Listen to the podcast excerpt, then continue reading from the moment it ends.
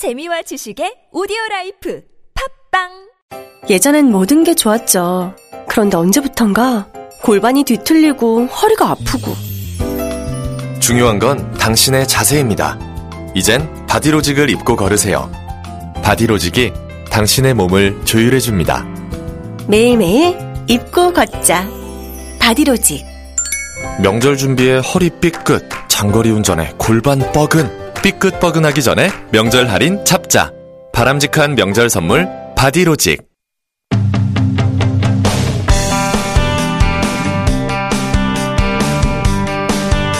광주형 일자리 협약이 어제 체결됐습니다. 예. 어, 4년 반 만에 성사된 협약이라고 하는데 이 협약의 숨은 조력자 아, 이 정도면 숨은 조력자가 아니라 매우 드러난 조력자인데요. 청와대 일자리 수석 정태호 수석 나오셨습니다. 안녕하십니까? 예, 안녕하십니까? 수석이 어떻게 숨어 있을 수 있겠습니까? 자, 직접 나오셨는데 그만큼 이 광주형 일자리가 중요하다고 생각하신 것 같은데. 예. 어, 4년 반이라고 하는데 얼마나 여기 관여하신 겁니까? 음, 제가 청와대 이제 정책기획비서관 되고 나서 예. 우리 저 문재인 대통령의 가장 중요한 공약 중에 하나였고요. 예. 그다음에 국정 과제 중에 하나였기 때문에 정책 기획 비서가 만난 순간부터 네. 어, 이 일을 진행을 광주에 했죠. 자주 내려가셨다고. 뭐 자주라기보다는 가끔 가긴 갔는데 예. 눈에 띄었나 봅니다. 숨어서 갔는데. 아니, 청와대 수석, 수석인데 청와대에서 내려온 눈이 안뜰 수가 없죠. 예. 예, 그렇죠. 자, 이게 오다 우리나라에서 처음 시도되는 모델이라 예. 광주형 일자리라는 개념 자체가 머릿속에 잘 안 들어옵니다. 이건 뭐 어떤 건지 설명을 좀 해 주십시오. 뭐 한마디로 얘기하면은 그 지역의 노사민정 예. 특히 이제 그 지- 지방자치단체 그다음에 노동계 예. 이쪽에 사회적 대타협을 통해 가지고 지역의 기업을 유치하는 겁니다. 예. 그리고 그 기업을 유치해서 일자리를 늘리는 것 이런 건데 이 광주 같은 경우는 이제 거기 노사 민정 선언을 통해 가지고 거기가 이제 자동차가 어, 기아 자동차를 중심으로 해서 광주 경제의 45%를 자동차가 차지하고 음. 있어요. 근데 이게 에, 점점 이제 일자리가 줄어들고 예. 그러니까는 특히 뭐 2017년 같은 경우에는 청년들이 한 4,500명 정도가 이제 빠져나갈 정도로 아, 청년들만 예, 예, 심각했다 그래요. 일자리가 없으니까. 예. 그래서 이제 광주 노동계에서 야, 이 광주에 일자리를 늘리자. 음. 그러려면은 뭔가 이 기업이 들어올 수 있는 환경을 우리가 만들어줘야 되는 거 아니냐 해서 이제 광주형 일자리라는 모델을 만든 거죠. 광주에서 시작됐기 때문에. 그렇죠. 예. 그래서 이제 그 핵심적인 내용이 적정한 임금을 예. 만드는 것 하나하고 두 번째로는 노사의 어떤 대타협. 예. 그게는 이제 지방자치단체, 지방정부도 포함되는 거죠. 그런 타협을 통해서 기업이 들어갈 수 있는, 예. 올수 있는 그런 좋은 환경을 만들어 주겠다. 기업 입장에서는 이제 생산정, 생산, 어, 단가를 낮추는 거죠. 그렇죠. 예. 기업 입장에서는 그렇습니다. 그리고요, 네. 또. 그리고 이제 우리가 이제 좀 이게 노사 문화가 좀 예. 전, 전투적이지 그런 분위기가 있지 않습니까? 예. 그러다 보니까 이제 기업들이 뭐 해외로 나간다 명분이 되기도 하고 그러는데 그래서 이제 노사 상생 모델을 만들어 보자. 그런 또 이제 합의가 있었던 거죠. 그, 네. 그, 회사 입장에서 예를 들어서 평균 급여를, 어, 초봉을 3,500만 원 수준 맞추면, 어, 완성 차 업계의 평균 임금 기준으로 보자면 이게 뭐 절반에 가까우니까 회사는 유리하죠. 그러면 그, 그만큼 적은 급여를 받기 때문에 지자체에서 또 그, 보충해 주는 게 있지 않습니까? 네. 그, 그걸 뭐 사회 임금이라고 표현하던데 그 내용이 어떻게 되는 겁니까? 그러니까 이제 강주에서의 적정 임금이라 하는 게 이제 주 44시간 노동으로 삼 어, 초임 3,500. 평균 임금을 3,500만 예. 원으로 잡았어요. 예. 근데 그거를 이제 뭐, 어, 어, 현대자동차 노조에서는 뭐 저임금이다 이렇게 예. 얘기를 하는데 그렇죠. 나쁜 일자리. 실, 나쁜 일자리라는데 실제로 광주에 가면은 예. 그게 대개 이제 자동차니까 예. 아마 현장 노동자들은 고졸 출신들이 많이 들어올 겁니다. 네. 고졸 출신들이 초봉이 3,500 정도 되고 그다음에 여기에 이제 저 자치단체 지원하는 뭐 교육, 보육 그리고 주거 이런 네. 복지 시설들이 다 들어가거든요. 그러면 이제 3,500 이상으로 가는데 그러면 되게 좋은 일자리가 되는 거죠. 지역 차원에서 보면. 어, 거기에다가 아, 또 어, 보육과 어, 주택을 지원한다는 건 뭐 보육, 주택, 의료 이런 거를 지자체가 지원한다고 하는데 예. 어, 지원한다는 게 어떤 내용이 어떻게 되는 겁니까? 그러니까 이제 산업 빚거린 산업 단지라고 있어요. 예. 거기에 이제 현대자동차 이제 공장이 들어가게 되는데 그 산업 단지가 되게 지방을 가면은 좀 황량합니다. 공장만 어, 있고. 그렇죠, 보통. 예. 그러다 보니까 이제 공장이 잘 안 들어가고 청년들이 잘 안 들어가는데 거기다 그 그러기 때문에 이제 그 지역에 좋은 이제 뭐어그 공공 임대주택을 정부가 지어주고 그다음에 이제 보육 시설도 어 수준 높은 보육 시설도 만들어주고 어 이런 그 복지 시설들이 다양하게 들어가게 되죠. 그러면은 굳이 그 청년들이 그 산업 단지 바깥에서 어 어, 뭐 생활할 이유도 없고, 어, 뭐 또 다양한 문화시설도 들어가니까요. 이제 그런 것들을 중앙정부가 지원을 해주고 뭐 예를 들어서 임대료나 이런 거를 지원합니까? 아니면 저렴하다든가 뭐 저렴하게 이제 지원을 하게 되는 거죠. 공공임대주택이니까는. 그런 식으로 해서 그 소위 어, 의료나 교육이나 주거에 들어간 비용을 확 줄여 그렇습니다. 그래서 그 급여가 그만큼의 급여가 세이브되는 효과를 준다. 예. 네. 그러니까 강조 지역에서 3,500이라는 거를 만 원이라를 정할 때는 그 지역의 제조업체들의 평균적인 임금을 쭉 조사를 해 봤었어요. 그, 그 조사의 결과로 그래도 상당한 그 상, 뭐랄까 이제 높은 수준의 임금을 책정을 한 거죠. 거기다가 이제 또 공장이 회사가 차려지면은 돈을 벌어야 되잖아요. 예. 어, 이제 뭐 그런 또 회사의 안정성이라는 차원에서도 이제 적정한 임금 수준이 어느 정도인가를 노사 간에 이제 합의를 한 거죠. 그 지역 일자리 기준 혹은 지역 임금 기준으로 보자면 어, 나쁜 일자리가 아니라 굉장히 좋은 일자리다. 그렇죠. 지역 그 광주에서 보면 아주 좋은 일자리입니다. 그러면 실제 광주에 계신 분들의 반응은 어떻습니까? 일자리를 얻어 어, 구해야 되는 청년 세대의 반응이랄까요? 뭐 제가 최근에 우리가 작년 12월 6일 날 예. 이 협약식을 체결하려고 했던 건데 그게 이 한번 자초가 됐죠. 예. 그 전에도 한번 자초된 적이 있는데 그 이후에 제가 강주 시민들로부터 듣는 얘기가 뭐냐면 고등학생들이 선생님한테 이제 졸업 시기가 이제 다가왔지 예. 않습니까? 광주형 일자리 언제 됩니까? 우리 취직해야 되는데 아. 아, 그런 얘기를 많이 한다고 좀 안타까운 마음을 전하더라고요. 그 지역에 일자리를 구해야 하는 청년 세대 입장에서는 굉장히 좋은 일자리다. 아주 절실한 거죠. 그러다 보니까는 이제 뭐 지역 시민 단체도 그렇고 특히 선생님들 께서 뭐 성명서도 내시고 아, 사실상 감사합니다. 이번에 이렇게 타결될 수 있었던 거는 강주 시민들의 그 간절한 소망들이 이, 이 주체들한테 잘 전달이 되면서 어, 이분들이 결단할 수 있었다 그렇게 보고 있습니다. 그러니까 이게 이제 긍정적인 면을 이제 어, 조명해 보자면 회사 입장에서는 단가가 떨어지고 어, 지역사회 입장에서는 일자리가 늘어나고 예. 그리고 어, 일자리를 구하는 당사자한테는 좋은 일자리가 생기는 것이고 그렇습니다. 지자체는 그걸 지원하기 위해서 의료나 주택을 지원해 주고 어, 요것만 생각하면 아주 좋습니다. 예. 그리고 이게 성공한다면 더더욱이 어, 첫 번째 성공 모델이 되는 건데 근데 이제 예를 들어서 울산 예. 현대차 노조, 금속 노조의 어, 일원인 거기서는 이제 나쁜 일자리다. 왜냐하면은 어, 평균 급여를 떨어뜨리는 거죠. 이미 원성차 업계에서 일하고 있는 그리고 울산에 있는 어, 일감을 글로 가져가는 거 아니냐. 기본적으로 어, 자기들 기준으로 해서 보기에는 나쁜 일자리를 할 수 있는 거 아닙니까? 그리고 어, 단체 협약이라든가 5년간 유예든가요? 예. 이게 이제 기본 노동권을 침해하는 거 아니냐 이런 지적들을 하, 하지 않습니까? 여기서 어떻게 생각하십니까? 이제 뭐 여러 가지 지금 질문을 주신 건데 네. 이제 임금 부분은 조금 전에 설명했듯이 사실 뭐 그 고 고등학교 나와 가지고 초봉이 3,500 그 다음에 거기에 관련된 뭐 여러 가지 지원들이 있으면은 나쁜 일자리가 아니죠. 그거는. 지역 기준 나쁜 일자리가 예, 아니다. 그런 거고 어 그리고 또 어 뭐 임금을 아 저 저 자기들 일감을 뺏어가는 거다 이런 네. 주장이 있는데 사실 그 현대자동차가 23년 만에 우리 국내에 공장을 처음 짓는다고 그래요. 아 그래요? 예. 그러니까 그동안에는 해외에 다 공장을 지었던 거죠. 음. 그리고 현대자동차가 경차를 어 오랫동안 포기하고 있었어요. 국내에서 생산을 아예 안 했습니다. 이번에 주력 모델은 경차입니까? 그 SUV 경차인데 그러니까 이제 울산에서는 그 경차 생산을 할 수가 없다고 그래요. 워낙 임금 수준이 높아가지고 생산해봤자 손해라는 거죠. 그래서 해외에서 생산을 쭉 해왔던 거거든요.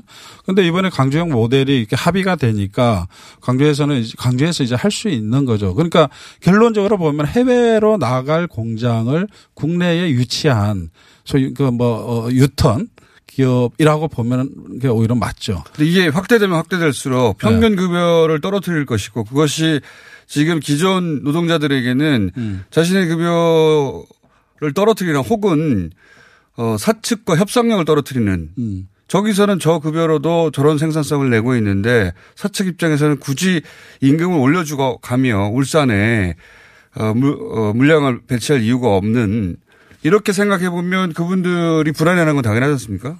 아니 그러니까 이, 자, 이 자동차를 지금 강주에서 생산한다는 SUV 경차를 예. 울산에서 생산하고 있는 거라면 그렇다면 또 그런데 생산할 수 있는 거라면 어, 그 말이 설득력이 있겠죠. 그러나 지금 울산에서는 그걸 생산할 수가 없는 거고 실제로 생산을 안 하고 있는 거죠. 음.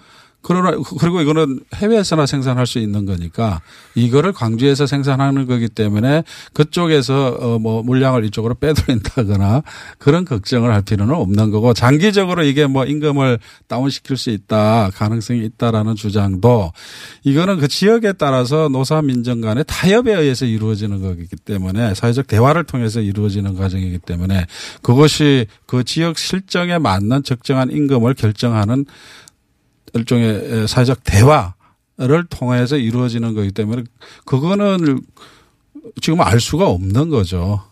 그런 우려는 할 수 있을 것 같습니다. 이제 예, 뭐랄까요. 근데 어, 그거는 회사를 상대로 한 협상력이 떨어질 것이다. 전반적으로 이런.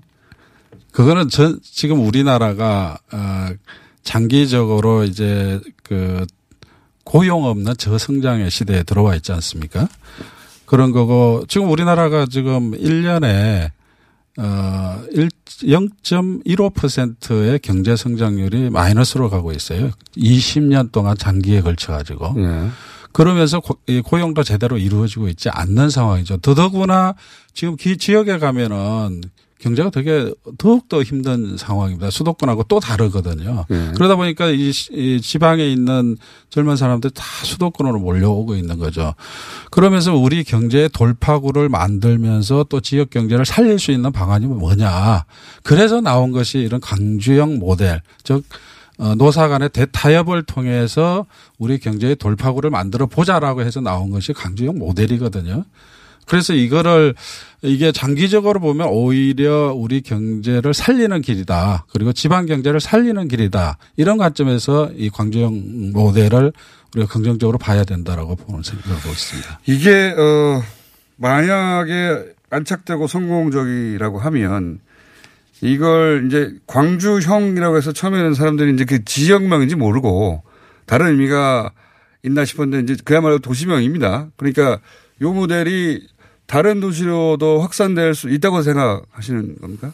예, 뭐 제가 어 실제로 만나보고도 있고요. 예. 저한테 찾아오시는 분들 혹시 다른 지역에서 우리도 하고 싶다라고 하는 곳이 있어요? 뭐 구체적으로는 군산, 뭐 예. 구미 예. 예, 이런 지역에서는 시- 어, 시장님들이 적극적으로 지금 이 모델을 가지고 연구를 하고 있습니다. 그리고 음. 또 구체적으로 어떤 산업으로 어떤 기업들하고 할 것인지 그렇죠. 자동차만 다할 수는 없지 않습니까? 그렇죠. 예. 예, 다양하게 그는 지역 실정 지역 실정에 맞게끔 또 지역의 어떤 전략적인 산업 어떤 그런 선택을 가지고 아마 진행이 될 거로 보고 있습니다. 후보 어 제조업이 있습니까? 예를 들어서 뭐 조선업이라든지 후보가 되는 자동차뿐만 아니라 지금 뭐. 관심들을 많이 가지고 있는 게 이제 미래 자동차와 미래 자동차. 관련해서 이제 뭐 배터리 예, 수소 예, 예. 그런 것들에 관심을 많이 가지고 있더라고요. 어, 그러니까 이게 만약에 어느 정도 성공적이 되면 다른 지역에도 유사한 모델로 네. 시도할 가능성도 있다. 대통령이 이 광주형 모델에 특별히 관심을 가진 이유는 뭔가요? 문재인 대통령이 어제 협약식도 가고 광주형 일자리가 중요하다는 얘기를 계속 하셨던데. 예, 아까 말씀드린 것처럼 우리가 고용 없는 성장의 시기에 들어와 있는 거고 네. 그리고 지역 경제가 너무 힘든 상황이기 때문에 에, 이거를 한, 뭐, 이- 이런 문제를 타결할 수 있는 거는 결국 사회적 대화와 타협밖에 없습니다. 현실적으로. 그렇기 때문에 에, 이 사회적 대화와 타협의 실현 가능한 모델로 제시된 게 광주형 모델이고 또 그걸 제시한 주체가 최초가 광주에서 노동운동을 하시던 분들이 연구해가지고 제시한 철, 모델입니다. 출발이 어, 사측에서 나온 게 아니라 노동계에서 나온 거죠. 그렇습니다. 광주에서 어, 노동조합 운동을 하시던 분들이 지역 경제를 살리고 지역의 일자리를 만들기 위해서 뭘 할 것이냐 그 고민 끝에 나온 게 광주형 모델이었어요. 상당한 그 연구 기간이 있었습니다. 에, 그렇기 때문에 이, 이 대통령께서는 그것을 대통령 선거 때 에, 공약으로 제시를 하셨고 그래서 저희들이 이제 당선되시고 나서 국정 과제로 어, 삼았던 거죠.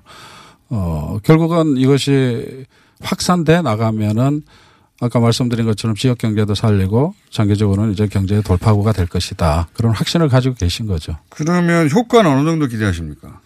예를 들어서 고용 효과라든가 어, 혹은 뭐 어, 생산 대수라든가 예, 이게 지금 광주의 경우에는 SUV 이제 10만 대, 연 10만 대를 생산하는 걸로 이제 계획이 돼 있는데 에, 여기에 어 2011년부터 이제 생산에 들어갑니다. 그 사이 이제 공장을 지어야 2021 년이죠? 아, 2000, 2021년. 예. 거짓말을 하시고 그러십니까?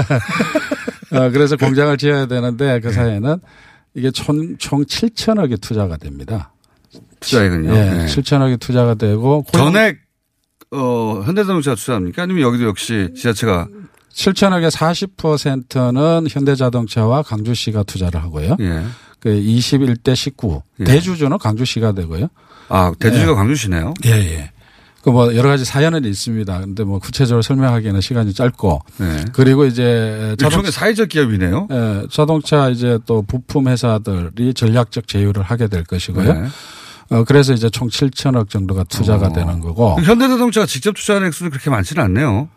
아, 그러나 이제 이 현대자동차가 실질적으로 자기 브랜드 현대자동차 이름 뭐 물론이긴 차를 합니다만. 생산하고 본인들 설계와 또 예. 판매와 이런 모든 경영에 관한 거를 사실상 책임을 질 수밖에 없을 거예요. 예. 예, 그렇기 때문에 자기들로서도 이거를 성공시키지 않으면은 회사의 신뢰도에 큰 영향을 미치기 때문에 예, 그런 정도의 역할을 하게 될 것이고 이게 고용 효과가 지금 직간접 고용을 보면은 나중에 이제 부품 회사들까지 다 들어오는 걸 보면은 약 만에서 만 이천 명 정도의 고용 효과가 있을 것이다. 큽니다. 예, 요, 요 고용 효과에 대한 판단은 현대에서 직접 자기네들이 어. 예, 분석을 해서 나온 결과라고 합니다. 소형차 시장이 어, 다 찬 거 아니냐. 지금 현대차가 소형차 거기서 만들어내서 재고를 잔뜩 쌓는 거 아니냐는 부정적 전망에 대해서는 어떻게 생각하십니까? 현대에서는 되게 자신 있어 하던데. 그래요? 예. 그러니까 그러니까 손해볼 짓은 하지 않겠죠, 기업이. 뭐 기업이 손해 보면서 투자를 네. 하겠습니까? 뭐그 SUV 시장이 이 소형차 시장이 또 특별하게 존재를 하는 것 같더라고요. 그 그리고 이제 앞으로 미- 미래의 시장 전망도 그런 부분에서 상당한 이제 전망이 있다고 보고 있는 거고요. 그 어, 노사 협약 관련해서 어, 노동권의 제약이다. 그 맞긴 맞는 것 같습니다. 합의가 했다 하더라도 그게 5년 이후에죠. 그게 아니고요. 예, 정확하게는 어떻게 되는 겁니까? 사실 이제 12월 6일 날 이 공식 협정 협약식을 하려고 하다가 하루 전날 이게 이제 에, 그 무산됐었는데 네. 그때 좀 오해가 있었던 거죠. 서로요? 예, 예. 어떤 오해가 이게 있습니까? 이게 그 이번 협약의 내용 중에 노사 상생 협의회라는 거를 만들게 돼 있어요. 예.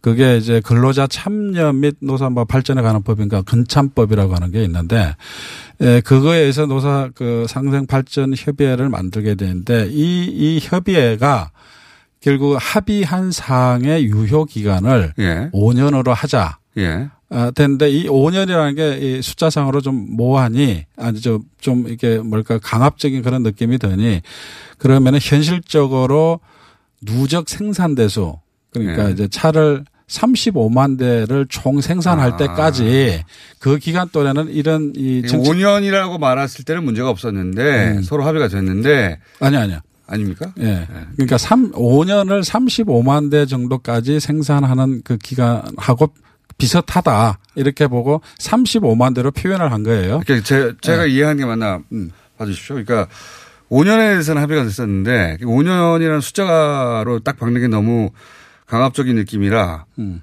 그래 어, 생산 숫자로 해보자 그렇죠. 그러면 그렇죠. 더 빨리 달성할 수도 있지 예, 않느냐. 예, 예, 예.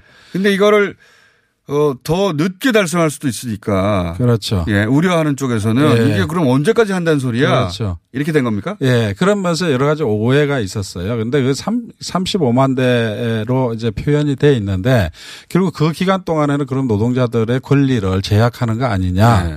이런 오해가 있었던 그 건데 부분은 어떻게 오해입니까? 그거는 현재 노동법상으로 예. 예를 들어서 노조를 만든다거나 그 노조가 단체 협약을 요구한다든가 이런 것 이 이제 노동법 속에 예. 노동법상의 노동자의 권리로 돼 있는 거 아닙니까? 예, 예. 이거를 제약하는 거다. 예. 아, 이렇게 이제 오해를 한 기한을. 잡는다는 예, 거죠. 예, 예. 그래서 그거는 아니다. 어, 이게 법상으로 노동법상으로 할할 수 있는 그 권리를 무슨 노사 상생 발전 협회가 그러면 무슨 권리로 제약이 있다는 건 그 5년 동안 제약이 있다는 건 뭐 어떤 게 제약이 있다는 겁니까? 그러니까 이거는 일종의 이제 그 정치적 합의인 거죠. 예. 그러니까 어. 떤 합의, 5년 동안은 그러면 급여, 임금 인상을 하지 않는다? 어떤 거죠? 그 합의라는 거는 아직 구체적으로 아. 나와 있는 건 아니죠. 왜냐하면 노사상생 협의회가 만들어지고 예. 그 협의회가 이제 협의를 해서 구체적 안이 나와야 되는 거죠. 그 안을 가지고 예, 예. 그 안을 5년 동안은 지키자 그대로 예. 이겁니까? 예. 근데 그거는 설사 합의가 돼 있더라도 누군가가 노조를 만들면은 막을 수는 없는 거죠. 음. 다만 이게 노사 타협에 의해서 만들어진 회사이니 그 정신 을 이어나가자라는 그 조항이거든요. 그러면 네. 5년 이전에라도 음. 노사가 그러면 이번 급여를 더 높이자거나 조정하다든가 세부상 디테일을 재협상 하자고 하면 가능한 겁니까? 그러니까 이거는 노사 상생 협의회라는 것하고 노조하고는 또 다릅니다. 예, 아, 노조가 생겨가지고 어, 노조가 우리 단체 협약 요구를 하면은 예. 그걸 막을 수 있는 방법은 없는 거죠. 다만 이 회사가 서로 어, 사회적 합의에 의해서 만들어졌으니까 그런 이 노조의 요구에 대해서 어, 뭔가 야 이게 회사가 아직은 어려우니 우리가 좀 어, 지자체까지 들어가 있고 지자체가 어, 대주주이기도 하고 그렇죠. 그러니까 이제 중재하는 역할을 하게 되겠죠. 그 과정도 좀 기존하고는 좀 다르겠네요. 그렇죠. 그러니까 어, 이게 없는 모델은 맞네요. 예. 그러니까 이제 그야말로 상생형 모델이기 때문에 그런 상생의 정신을 가능한 확보하기 위한 수단이 뭐냐. 그래서 이제 협의회라는 걸 만들어 가지고 그 노력을 하자라는 그러니까 취지의 선언인 거죠. 자체를 제약하는 것이 그건 아니라 아니죠. 그래서 그 오해가 풀리면서 이번에 에, 아, 협약까지 그 가게 언론 된 거죠. 보도는 그 제약 되는 건 정도로만 보도가 됐는데 그 전혀 그거는 뭐 법적으로 제약할 수 있는 방법은 없는 겁니다. 이렇게 협상의 방식이 바뀐 거군요, 완전히. 그렇죠. 예. 프레임이 바뀐 거군요. 어느 정도 이해했고요. 이거 그럼 언제부터 시작하는 겁니까, 이거? 2011년에 공장이 돌아가기 시작하면 2021년 아니, 저- 제가 거꾸로 제가 거짓말했네. 사회자님 그, 거짓말 하시네. 그러면 직원을 뽑고 하는 건 언제부터 시작되는 거예요? 이제 합의를 했으니까 구체적인 이제 법인 설립 네. 어떤 어그 그 논의가 있어야 될 것이고 법인이 설립이 되면은 그 법인 설립이 주체가 돼 가지고 구체적으로 이제 공장을 만 짓는 생산이 그런 과정이 2021년. 그렇죠. 2021년부터 이제 자동차가 생산돼서 팔리기 시작하는 게 2020년. 그러면은 뭐 내년 올해 말이나 내년쯤이면 직원 뽑기 시작하겠네요. 그렇죠. 이미 뭐 법인 설립 단계부터 이제 직원- 직원을 뽑아야 될 테니까요. 어, 궁금증 풀렸고요. 예. 어, 여기에 진척되어 가면서 이 모델이 잘못되던 특히 잘못될 경우에 잘 되면 다시 오실 일이 별로 없을 것 같고 잘못되거나 할 때 저희 따로 모시기로 하겠습니다. 아, 이거는 반드시 성공을 해야 됩니다. 아까 그 뭐, 그, 자, 어, 임금을 하향 평준화 한다는 얘기도 있었는데 실제로 그거는 이제 울산에 지금 뭐, 뭐 7천만 원, 8천만 원 수준의 임금을 기준으로 보면은 작은 거지만 지방에 가면은 되게 좋은 일자리거든요. 그래서. 어, 그걸 진짜 좋은 일자리로 만들기 위해서는 이걸 반드시 성공을 시켜야 됩니다. 그래서 많이 좀 도와주셨으면 고맙겠습니다. 예. 자, 이거 외에도 예, 모실 일이 있으면 앞으로 자주 나오셔야 할 것 같습니다. 예. 일자리에 관련된 얘기 너무 많지 않습니까? 예, 예. 맞습니다. 오늘 여기까지 하겠습니다. 정태호 청와대 일자리 수석이었습니다. 감사합니다. 예, 고맙습니다. 나의 스펙은 버스 기사, 컨텐츠 크리에이터, 앱 개발자, 간호사입니다. 스펙만 보면 각자 다르게 느껴질지 모르지만 respect을 가지고 보면 모두가 존중받아야 할 노동자입니다. 대한민국의 출퇴근을 책임지니까 respect. 아이들의 꿈을 키워주니까 respect. 편리한 세상을 만들어주니까 respect. 소중한 사람들의 생명을 지켜주니까 respect. 노동하는 나를 존중합니다. 서울시와 한국노총이 함께합니다.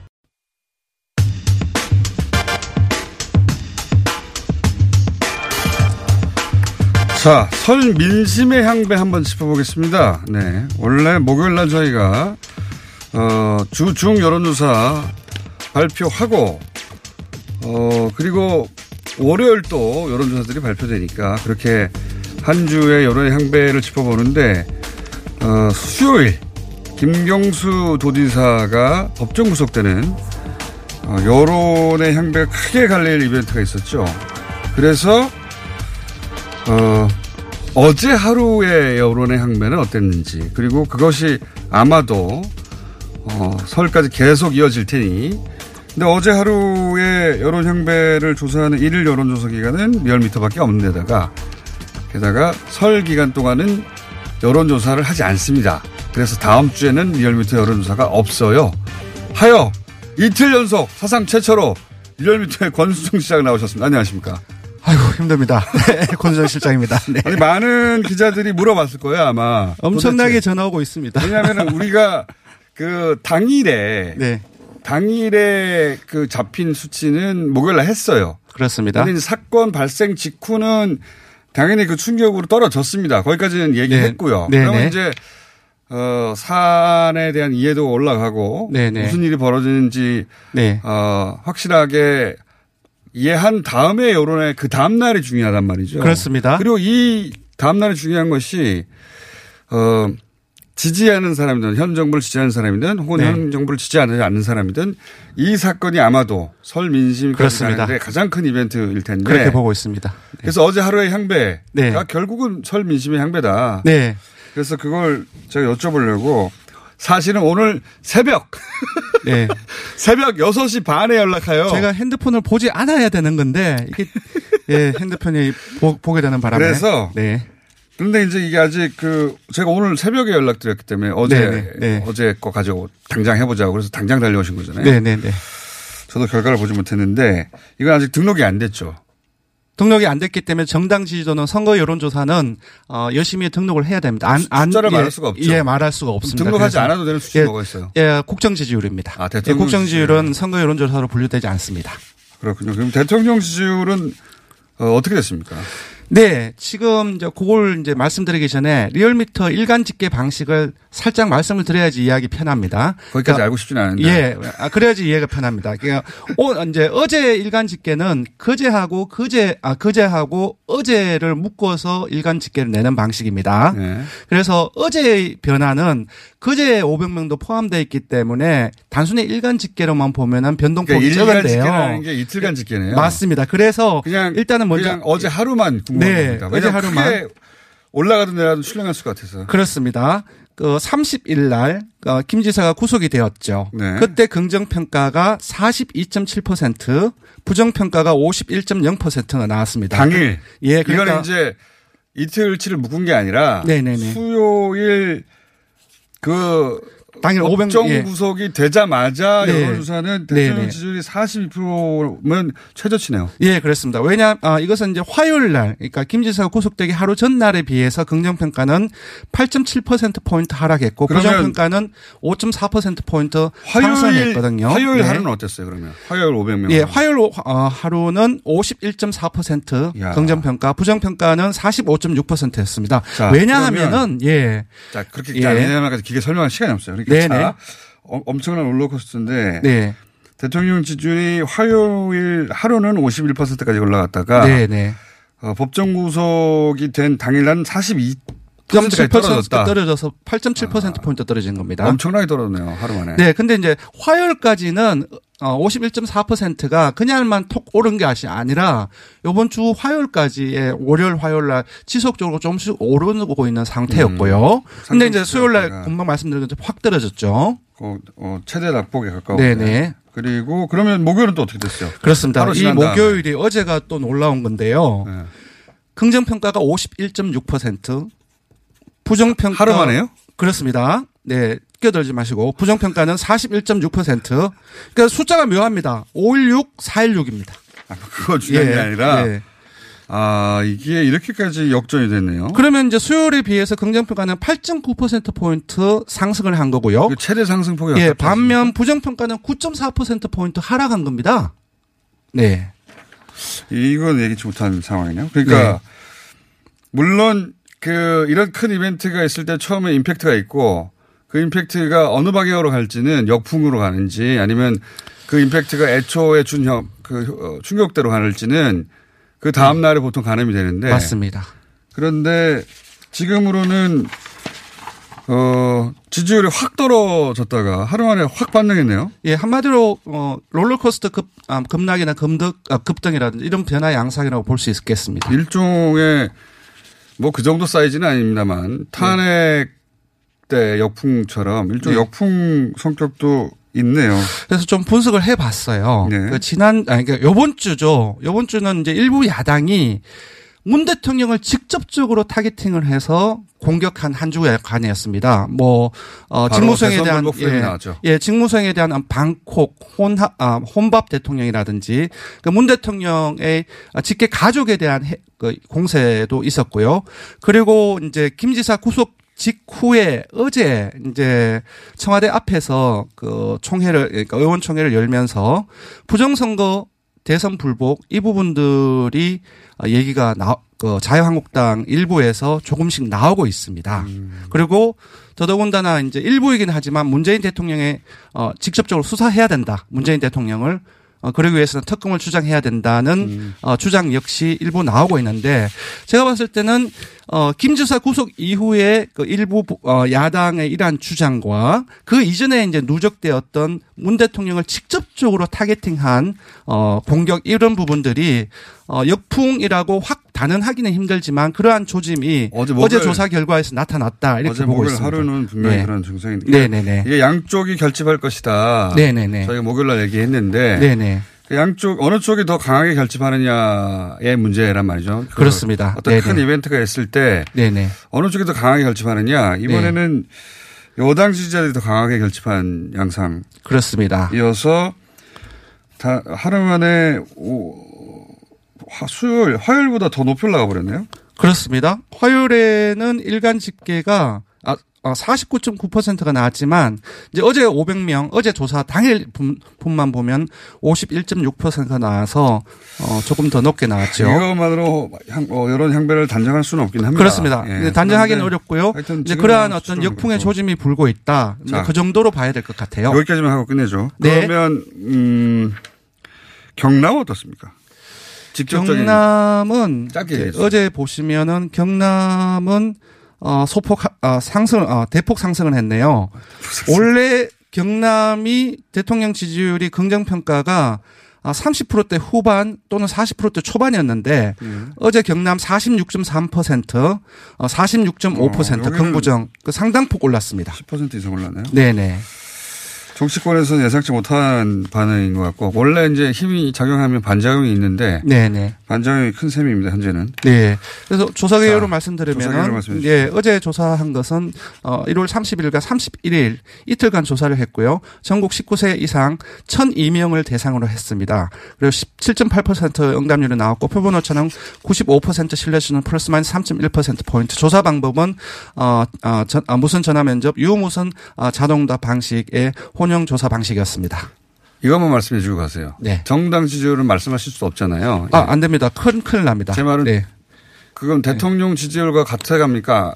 따로 갑니까 이번에? 예, 저는 지금 예, 그 숫자를 가지고 있는데 예. 그 변동폭이 예. 어 대통령 지지 아 대, 국정 지지율과 상당히 비슷합니다. 아, 그렇게 얘기하시고요. 네 네. 추세만 알면 되니까. 네 네. 여기까지 하겠습니다. 리얼미터의 권순정 실장이었습니다.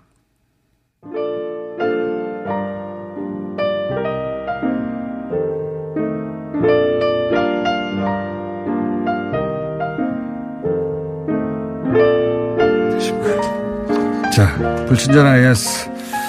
문자 많이 왔는데요. 어, 지나친 현사협정. 김학용, 우상호, 우상호, 김학용 두 분의 코너. 젠틀맨 리그라고 하자. 너무 그럴듯하네요. 이런 건 받아들일 수가 없습니다. 예. 뭐 용어 상박도 나오고 양반전? 양반전 나쁘지는 않네요. 예. 온돌방 대전 등등. 어, 매주 하는 건 아니고요.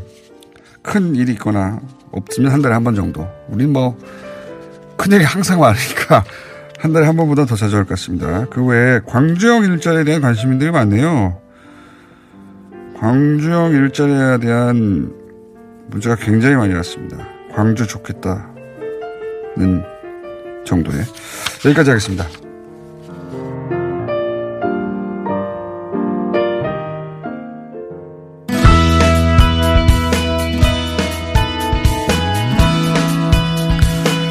올해는 3.1 운동, 임시정부 수립된 지 100년이 되는 해입니다.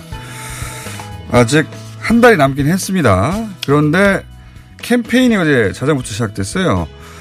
어, 이 캠페인 음석? 예, 소리? 먼저 들어보고, 예, 설명을 들어보겠습니다. 여기 한 소녀가 있습니다. 소녀들의 일생에 꼬리표처럼 따라다닌 이름. 일본군 위안부. 위안이라니요. 위로라니요. 안심이라니요. 소녀들은 일본군에게 성을 착취당하며 노예로 살았습니다. 우리가 이양부가 아닙니다.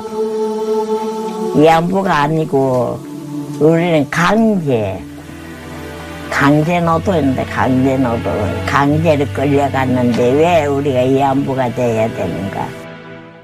일본군 성노예. 아픈 이름입니다. 슬픈 이름입니다. 그러나 불러야 할 이름입니다. 이 캠페인을 주도하고 계신 카피라이터 정철 선생님이라고 말씀드릴까요? 예. 보통 우리가 딱히 직업에 없는 분들을 선생님이라고 부르거든요. 정철 선생님 나오셨습니다. 예, 반갑습니다. 이게 어떤 캠페인입니까? 어, 올해 100주년이라서 뭐 정부랄지 민간단체에서 엄청나게 많은 행사가 있을 텐데 예. 아무것도 아닌 시민들은 또 뭘 할 수 있는 게 없을까 예. 뭐 이런 생각들을 좀 해서 우리가 질문을 한번 해보자. 질문요? 어, 예, 100년 동안 어, 묵혀왔던 질문을 한번 해보자. 그러니까 우리가 지난 지난 100년 동안 좀 불편하게 생각했던 용어들이 좀 있고요. 이대로 가서는 좀 안 될 것 같은 그런 현상 같은 거 그런 거에 대해서 질문을 한번 던져보자. 주체가 누굽니까? 주체가 선생님 어, 혼자예요? 아니 아니요. 그러니까 우리는 이제 저희 스스로를 그냥 질문하는 국민 뭐 이렇게 부르는데 어떤 분들이 모였습니까? 처음에는 이제 광고쟁이 몇 명, 카피라이터, 아, 광고쟁이. 아트 디렉터, 아트 디렉터. 뭐, 시- 예, 뭐 PD 이렇게 모였다가 그 뜻에 합류하는 사람들이 좀 늘어나면서 그, 그 업계 아는 분들이랑 같이. 네, 야, 처음에 시작 그렇게 100년인데 이거 가만히 있으면 안 되는 거 아니야? 우리, 우리도? 그렇죠, 거. 예. 그렇죠. 술술 마시다가 이제 사소하게 시작된 건데. 네. 그래서 뭐 종교인도 오시고 방송인도 오시고 해서 일이 점점 커진 거네요. 예, 좀 두터워졌죠. 몇 명이나 지금 그럼 현재 지금 한 10여 명, 10, 열댓 명 정도. 네, 아직 100명까지는 안 되네요. 아, 예. 근데 이제 업계에 계신 전문가들이 어, 소위 이제 광고판에 있는 분들 크게 통칭해서 그분들이 야 우리가 가지고 있는 어, 기술이라면 기술, 재능이라면 재능 가지고 이거 100주년 뭔가 하자 이렇게 시작됐는데 그게 질문을 하자는 걸로 모아졌다. 네. 그게 첫 번째가 이겁니까? 예. 지금 이제, 어, 위안부가 아니다. 예. 일본군 성노예. 노예 굉장히, 맞죠? 예, 예. 굉장히 아픈 이름이죠, 사실은. 위안부라고 하면 일본에서 그렇게 주장합니다만 돈 벌려고 온 거다 자기들이 네. 그 직업을 선택한 것이다 우리가 모집을 한 것이고 이렇게 주장하고 있죠. 그게 이제 종군 위안부 예. 이제 그 친구들은 일본에서는 그렇게 쓰고 있는데 그게 이제 자발적인 예, 그런 그런 거리- 그런, 그렇죠. 것을 암시를 하는 거죠. 그래서 이제 저희가 어 그 나눔의 집에 가서 할머니들하고도 인터뷰를 해봤는데 어 우리 중 어느 누구도 위안부라는 말에 동의한 적이 없다. 아, 우리는 일본군 노예로 살았다. 자발적으로 간 게 아니다는 예, 거죠. 예, 하시더라고요. 강제로 끌려간 것이고. 그래서 그러니까 위안부도 이미 사실은 우리가 부르기에 꺼림칙한 미안한 명칭인데 이거는 어 진실을 덮고 있는 명칭이라는 거네요. 네, 말하자면. 그러니까 고개 돌려서는 안 되는 이름이 음. 일본군 성노예고 어 유엔 인권 소위원회에서도 일본군 성노예 이게 어 문제 본질을 가장 어잘 드러내는 국제 용어다라고 규정을 하고 있습니다. 아 유엔에서도. 네. 어 그런데 우리가 이렇게 부르는 자체가 스스로 굉장히 부담스러워서 있는 그대로 부르지 못하고 그래서 그게 본질을 감추고 있는 면이 있었다. 그래서 이제 문제 제기를 한번 해 보자라는 거고요. 어, 음. 그러네요. 예, 여론에 뭐 혹은 국민적 합의가 있어야겠죠. 불편해도 이렇게 해야 진실이 드러나는 것이다. 네. 세월이 지나면 더더욱 그렇겠네요. 그렇죠. 이제 100년이 됐으니까 이제는 한번 어, 질문을 던져야 하지 않을까 이런 생각이 오늘이 들었습니다. 김복동 할머니 발인 날인데 맞추신 겁니까 혹시?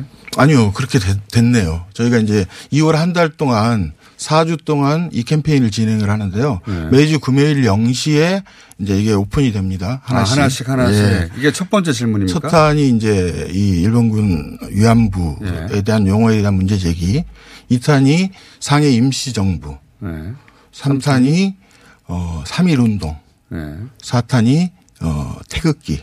이렇게 해서 어, 총 4편이 어, 공개될 태극기만 말했는데도 벌써 그 태극기가 태극기 부대의 태극기인지 음. 그런 느낌이 태극기에 대한 느낌이 많이 달라졌네요 단어가. 그렇죠. 예. 네. 그런 거에 대한 문제 제기가 아마 될 겁니다. 그렇습니까? 그럼 겨우 네 번 하는 거네요? 네. 아니 오늘- 전문가들이 모여서 좀 더 많이 하시지. 아, 이제 일단 이렇게 스타트를 하는 거고요. 그럼 어디서 이걸 검색해서 알 수가 있어요? 음, 다음 카카오에 스토리 펀딩이라는 데가 있더라고요. 어, 네. 거기를 이제 메인 플랫폼으로 하고 예. 거기에 매주 금요일 0시에 하나씩 공개가 되고요. 뭐라고 검색해야 나옵니까 키워드는? 어, 100년이 묻습니다. 100년이 묻습니다. 예, 이 캠페인 이름이니까 100년이 묻습니다. 네. 그럼 동영상 포맷으로 올라갑니까? 동영상으로 올라가고 그다음에 이제 어 텍스트도 올라가고 광고쟁이들이니까 동영상을 예. 뭐 이런저런 이제 그 뭐 이렇게 뭐랄까요 뭐 기념품 비슷한 네. 뭐 이런 것들도 만들어서 어 같이 어, 내보낼 생각입니다. 그러니까 100주년이 되는 3일 3월 1일 이전에 어 장고쟁이들이 지난 100년간 했어야 된 질문인데 제대로 못한 질문 네 가지를 선정해서 매주 하나씩 그 질문을 혹은 질문이나 주장을 선 이제 공개하는데 예, 첫 우리 번째가 우리 답게 해보자라는 거고요. 음. 이제 오늘 저희 여기 오기 바로 전에 청와대 국민청원도 이제 올렸고요. 100년이 묻습니다. 예. 그러니까 100년이. 제목은 어 일본군 위안부가 아니라 일본군 성노예입니다라는 제목으로 불편하지만 똑바로 봐야 된다. 예. 어, 정철 카피의 정철 대표입니다. 제가 백수라고 해서 죄송하고요. 정철 대표님과 함께 어, 열 몇 분이 광고쟁이들이 만들어낸 100년간의 하지 못했던 질문에 대한 이야기였습니다. 감사합니다. 네, 고맙습니다. 저는 설 지나고 다음 주 수요일 날 뵙겠습니다. 안녕!